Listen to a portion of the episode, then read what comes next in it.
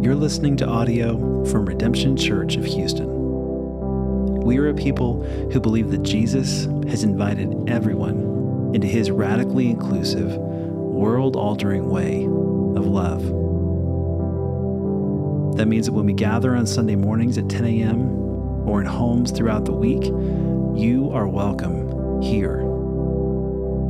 Regardless of your social status, gender, race, sexual orientation, or politics, we want you to fully and actually join, grow, worship, and serve with us. Whoever you are, whatever you've done, Jesus invites you into his radical love just the way you are. And so do we. Um, welcome to Redemption Church. We are a Jesus centered community who are seeking connection and redemption um, through grace sharing and exploration. We're really glad that you're here, especially on a Labor Day weekend um, where college football just kicked off.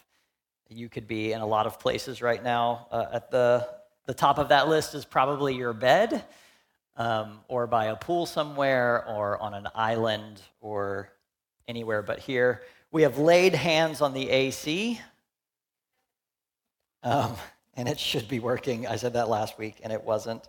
Um, but we are we're finishing up our time in the Old Testament, and part of the reason why we read uh, Matthew one this morning was to kind of tie a bow on what I hope many of us have spent doing over the last several weeks and months, which is just kind of trudging through these giant chunks of Old Testament reading where we haven't always understood, we haven't always had the answers for what we're reading, but as we're reading, we're just letting this kind of soak into our souls and into our imaginations.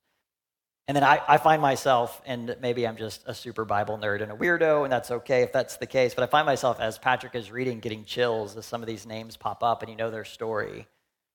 Manasseh, the, the terrible king, Josiah, the reformer, David, the conflicted king who is going to have a son who's going to be the king over all things. And there's this beautiful reality that Jesus is actually really tied to something.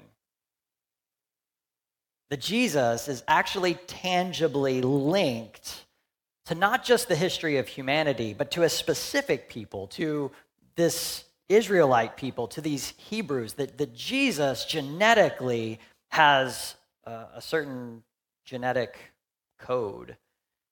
That Jesus culturally is inheriting a certain culture, that Jesus theologically is being born into a certain set of theological beliefs, that Jesus is actually really historically rooted in the people of Israel and these Hebrew scriptures. I find that just really interesting and fascinating and troubling at times, but ultimately I find it life giving. So I was talking with some friends this week who've been trying to sort through some of their faith from their childhood with their faith in adulthood, and they're just, I don't know, unpacking a lot of that, talking about relationships, specifically like gender roles and like some of the weird stuff that we have maybe heard in the past about what women can and can't do based on their body parts, which is just weird. Um, and it, sorry, side note, this is not what the sermon's on today, but it's interesting how those gender roles only seem to negatively influence and impact women. Um, patriarchy's terrible. We should, and I think Jesus was pretty anti patriarchal and liberating in those ways. But that's another sermon for another day. So they're confronting this befuddling cliche as they are like wrestling through, like, what does it mean for us to actually follow Jesus? We, we've been taught this from our youth, and there's a lot of it that is like really good and beautiful and like life giving. We want to hang on to that, but there's also a lot of it that's really messy and gross and maybe a little harmful. And we don't know like how do we like sort the good from the bad. We don't want to throw it all out because we think there's something about Jesus, but we also know that there's some things in there that we shouldn't really keep. And so what do we do? And, and so as they're wrestling with this, they, they keep getting advice on their relationship and on their lives. And as they are growing into adulthood um, and life together, they just keep hearing, well, it'd be fine, just put God at the center. And now they know who they are because they're in this room and they know the question that they asked. So just put God at the center. If you just keep putting God at the center, then everything will work out. Well, first of all, I want to suggest that maybe putting God at the center, as useful and helpful and good as I think that actually is, uh, if you were here last week, maybe you realize that that doesn't actually solve all of life's problems. But I think really more importantly, they, they in some exasperation, my friend looked at me and was like, What does that even mean? I think it's a great question. Because, like, like them, as they're wrestling with their faith and with, like, wait, some of the things I heard as a child and then how I'm experiencing life as an adult, like, there's some, some incongruence there, and I really want to keep the good, but what do I do with this? And I think the question itself is part of that. Like, we all get to enter into that experience with that question. Keep God at the center, which on the surface level seems like, oh, yeah, great, that's the answer to all of life's problems.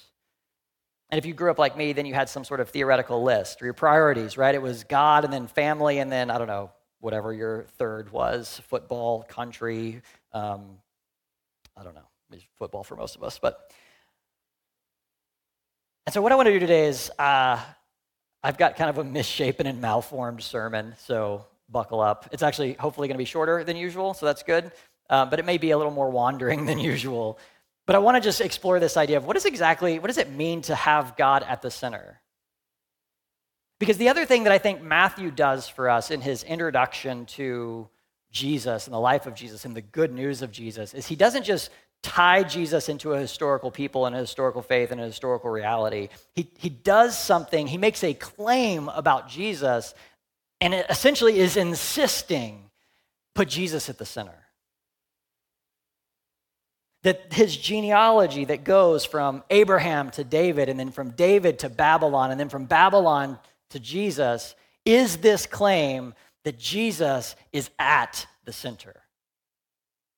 Not just of Israel's history, not just of your history, but of the history of the cosmos. Jesus is at the center of it all. Jesus is at the center of humanity's story. Jesus is at the center of the cosmos story. Jesus is not just at the center of redemption, Jesus is at the center of creation. Jesus is at the center of restoration. Jesus is at the center of all things. Like we can go home now, right? I, I think but I'm a pastor and I'm going to keep talking because that's what we do. And so, what Matthew does with his genealogy, I'll spare you some of the boring details, but he, he, he frames the genealogy not with a historical mind. It's not that the genealogy isn't historical, it's just that that's not necessarily what Matthew cared about. In fact, if you compare Matthew's genealogy with Luke's genealogy, us modernists, we read it and we like freak out. We're like, oh my God, they're different. Uh, and we missed the whole point. I had a whole section in here about let's explore that and talk about that. Um, I'm not going to do that to you all this morning, but it is really fascinating and interesting. There are a lot of things that we can learn from it. We will do that. If you want to get coffee with me, let's do that. Maybe I'll make a TikTok video. Probably not, though. But Matthew is compiling his genealogy to do something, to say something. And so what does he do? He, he, he fits it into three sections of 14 which is not a coincidence, right? So for the Hebrew imagination, seven was this really important number. It was the, the number we, we tend to talk about it. Seven is the number of completion or perfection, but we th- tend to think of perfection in like a laboratory way, this kind of sanitized version of perfection, that there, it, it lacks any sort of, uh, I don't know, blemish. But for, for Hebrews, what perfection was, it was wholeness, it was fullness, it was like bounty. It was like a, all inclusive resort in Cancun. I don't know. Maybe I need to raise my bar. All inclusive resort in Tahiti. and so he, he doesn't just say seven generations, it's seven plus seven, so it's 14. So you get this idea of fullness here. So it's this fullness of this generation, and this fullness of just this generation, this fullness of this generation. He does it three times, and three is also, that's right, you guessed it, an important number in the Hebrew imagination, which is about new life, resurrection, and like fulfillment. And so, what, what Matthew is doing in framing Jesus' genealogy this way is he is pointing to the telos of history. The point of it all, the center of all things, not just of Israel, but of all humanity and the entire cosmos. And at the end of that genealogy is Jesus. And so we have spent the last several months going through this story of God and humans in the Old Testament. And one of the things that we've seen is that it's a story that's consumed by sin. And I think sometimes we hear sin and we think of like naughty things or not following the rules. But hopefully, one of the things that the Old Testament can do for us is, is take us out of the mi- mindset that sin is just simply some, some bad decisions or some mistakes with morality and show us just how pervasive of an infection sin actually is. And that sin is not just something that we bring out from our own hearts into the world, but sin is actually something that is done to us. In fact, the first time that sh- sin shows up, it shows up as something else that is out there seeking to, va- to devour humanity in the story of Cain and Abel. And it eventually does devour Abel and Cain in its own way, dehumanizing them, malforming them, one in death, the other in becoming a murderer. And so, throughout the history of the Old Testament, sin is crouching at the door. Throughout the history that's presented in the Old Testament, humanity is failing to do anything about that reality. Throughout the history of Israel, what you see are a people who are invited to live into the ways and being of the God who dwells among them, who instead continue to choose living by the ways of the world. And the ways of the world are persistently and pervasively the ways of empire, conquest, oppression, violence. And so, anytime the kings of Israel get it right, they withdraw and they worship and they reform, which is very rare. Anytime the kings of Israel get it wrong, they try to look like all the other empires around them. And they grab their swords and they go out to conquer and they end up becoming messes. We talked about that last week, sort of. And it is to this reality, to this people, to this history that Matthew connects Jesus. Into this world of violence and corruption and chaos, but also into this people of violence and corruption and chaos who can't seem to get it right. A world and a people who are divinely chosen by God. A world and a people who were birthed into a nation. A world and a people who were, who were given the presence of God and were called to be the image of God, bringing peace and blessing to the rest of the world, who instead of imaging God, image the rest of the world, become consumed by the world of violence, sin, and decay. And so at the end, we see Israel stealing, killing, and destroying. We see Israel looking like something, but it's not God. We see Israel worshiping something, but it's not God.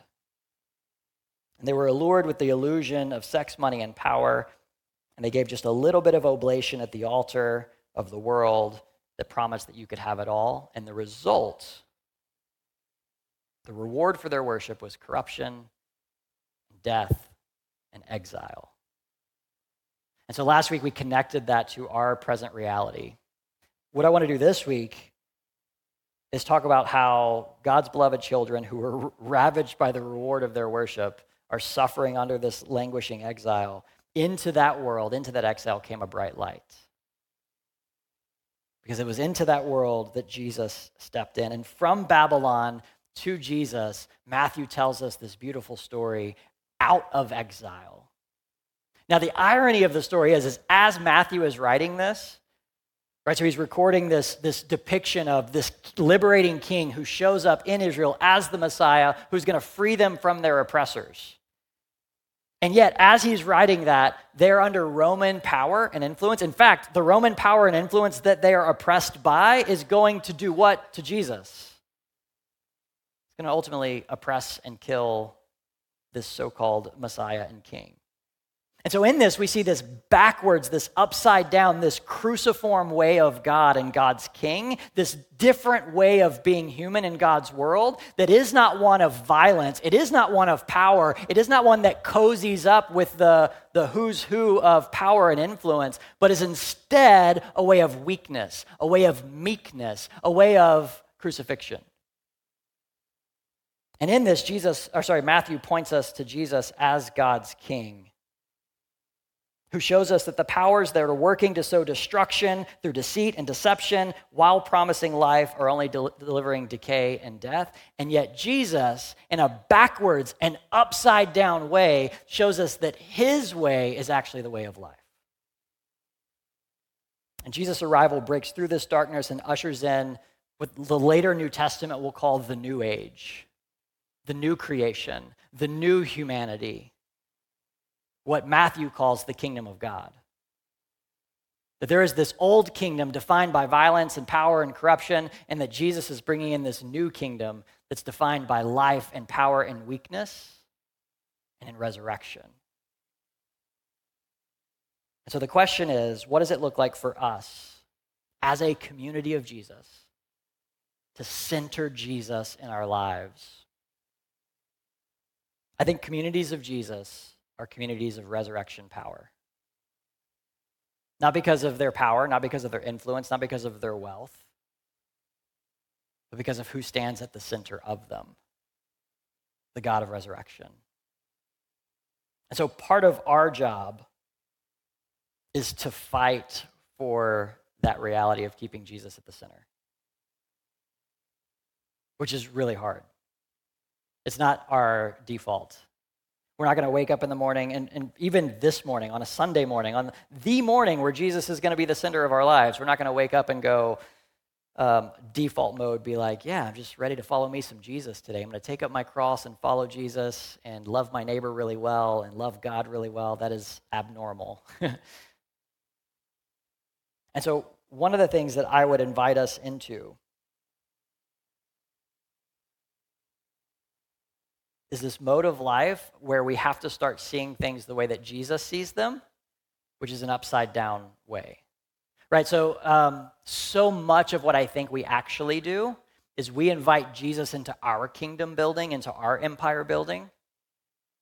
E- even like in church, right? And we've seen this go really wrong in very public ways very recently where we think, well, if we can just sell out a little bit here, look what we gain. And by gaining that, then we have the kingdom of God.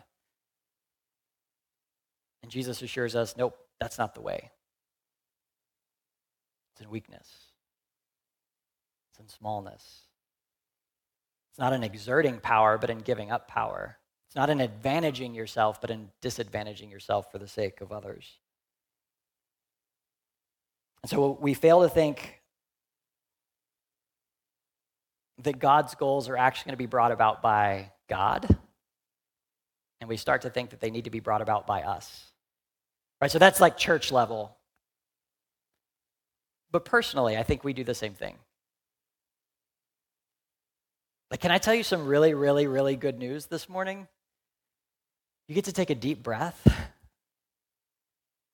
and trust that Jesus has your future securely in hand. Right? And maybe you're thinking, like, oh, that means my career is going to work out. No, no, no, that's not what I'm saying. Well, that means my cancer is going to go away. No, no, no, that's not what I'm saying. That means I'll never suffer. No, no, no, that's not what I'm saying. I'm saying that when your career falls apart, Jesus will be with you.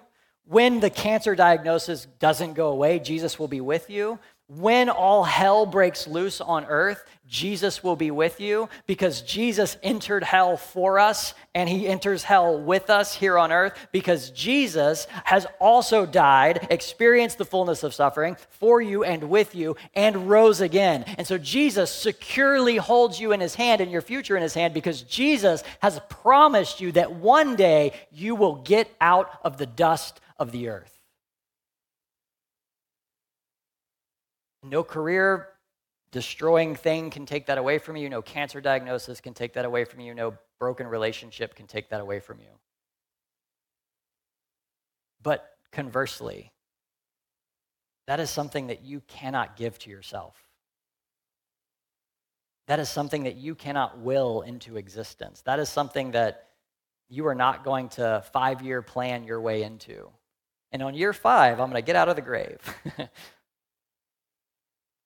And this was a deeply held idea of the earliest followers of Jesus that allowed them to do some wild things with their lives. It allowed them to live in an open handed and radical way that when we read about it, we're like, wow, that's really beautiful. But if we're honest, we're like, yeah, but it's also really scary. And I think this is a very different picture of church.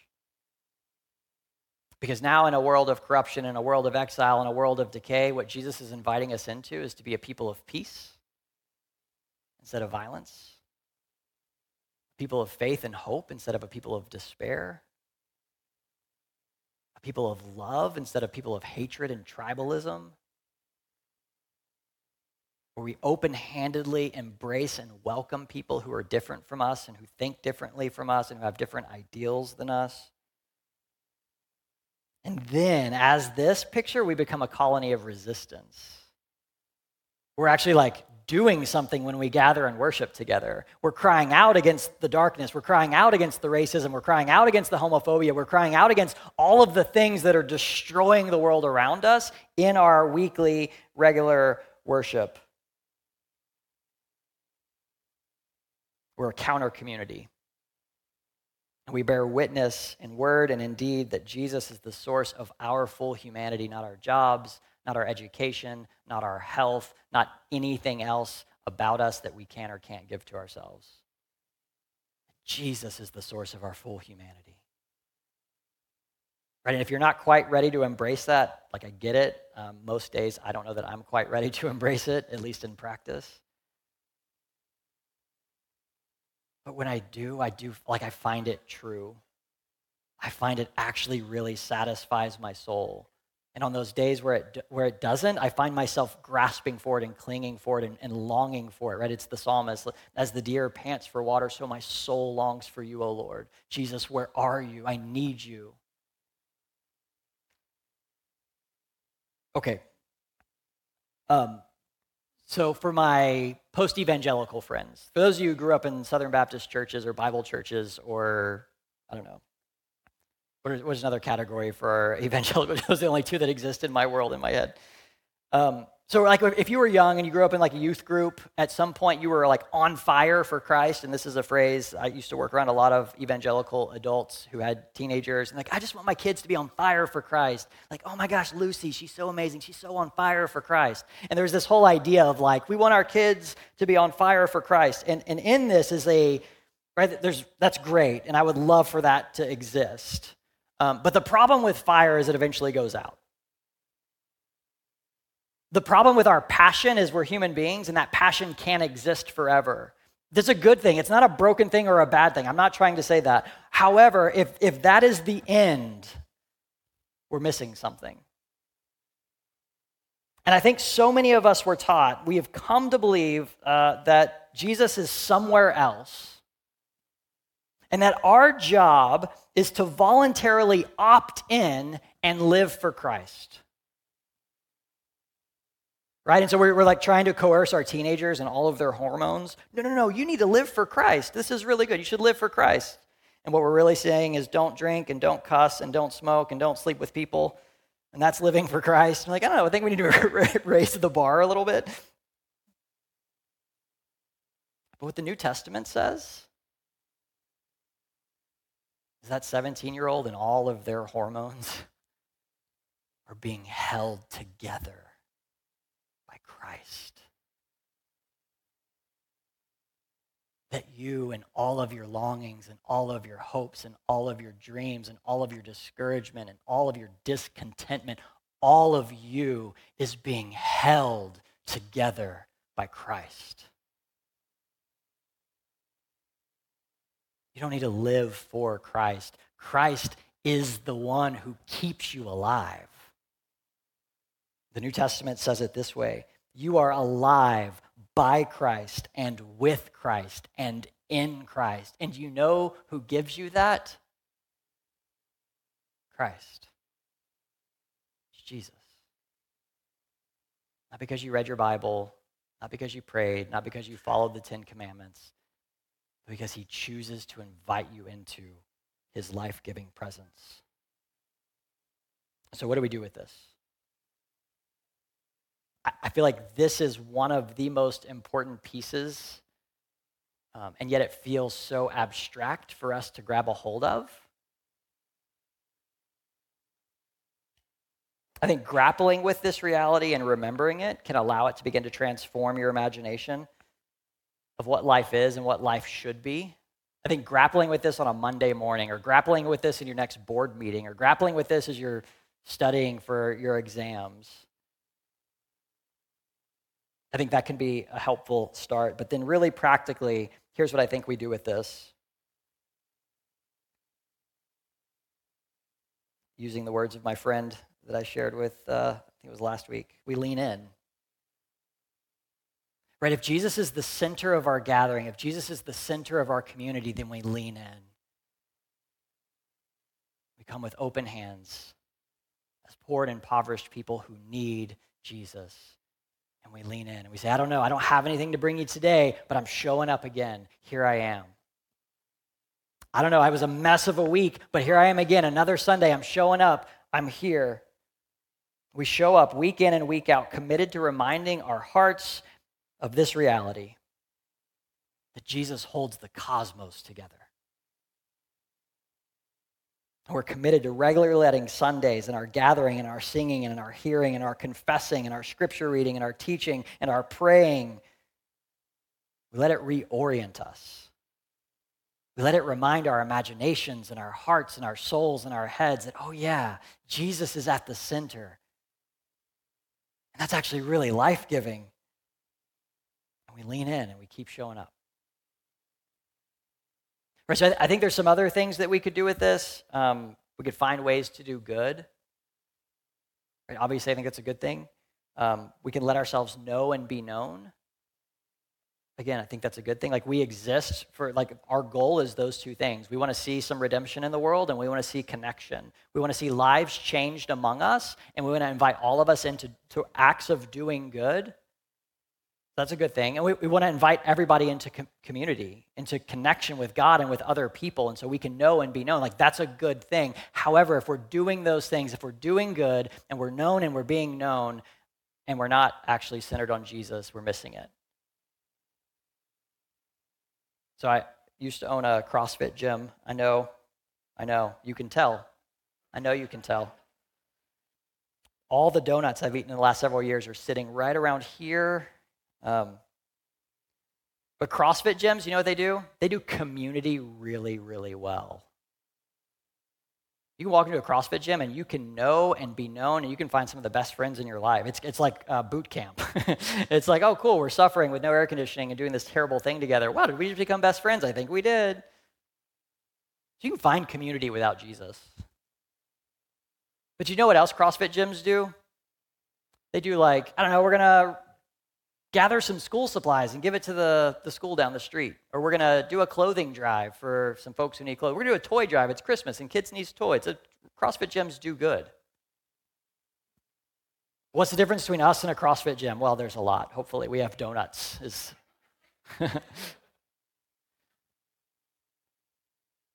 I hope it's Jesus. And I hope it's the real, actual, resurrected Jesus. Not the Jesus of our imagination, not the Jesus that we agree with, but the Jesus that confronts us in our sin and loves us anyways and invites us into a different sort of life and way of being. Thanks for listening.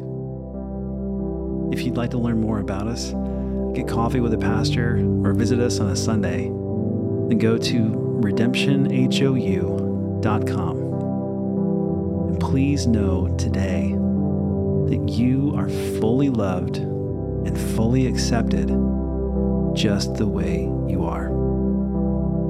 We hope to hear from you soon.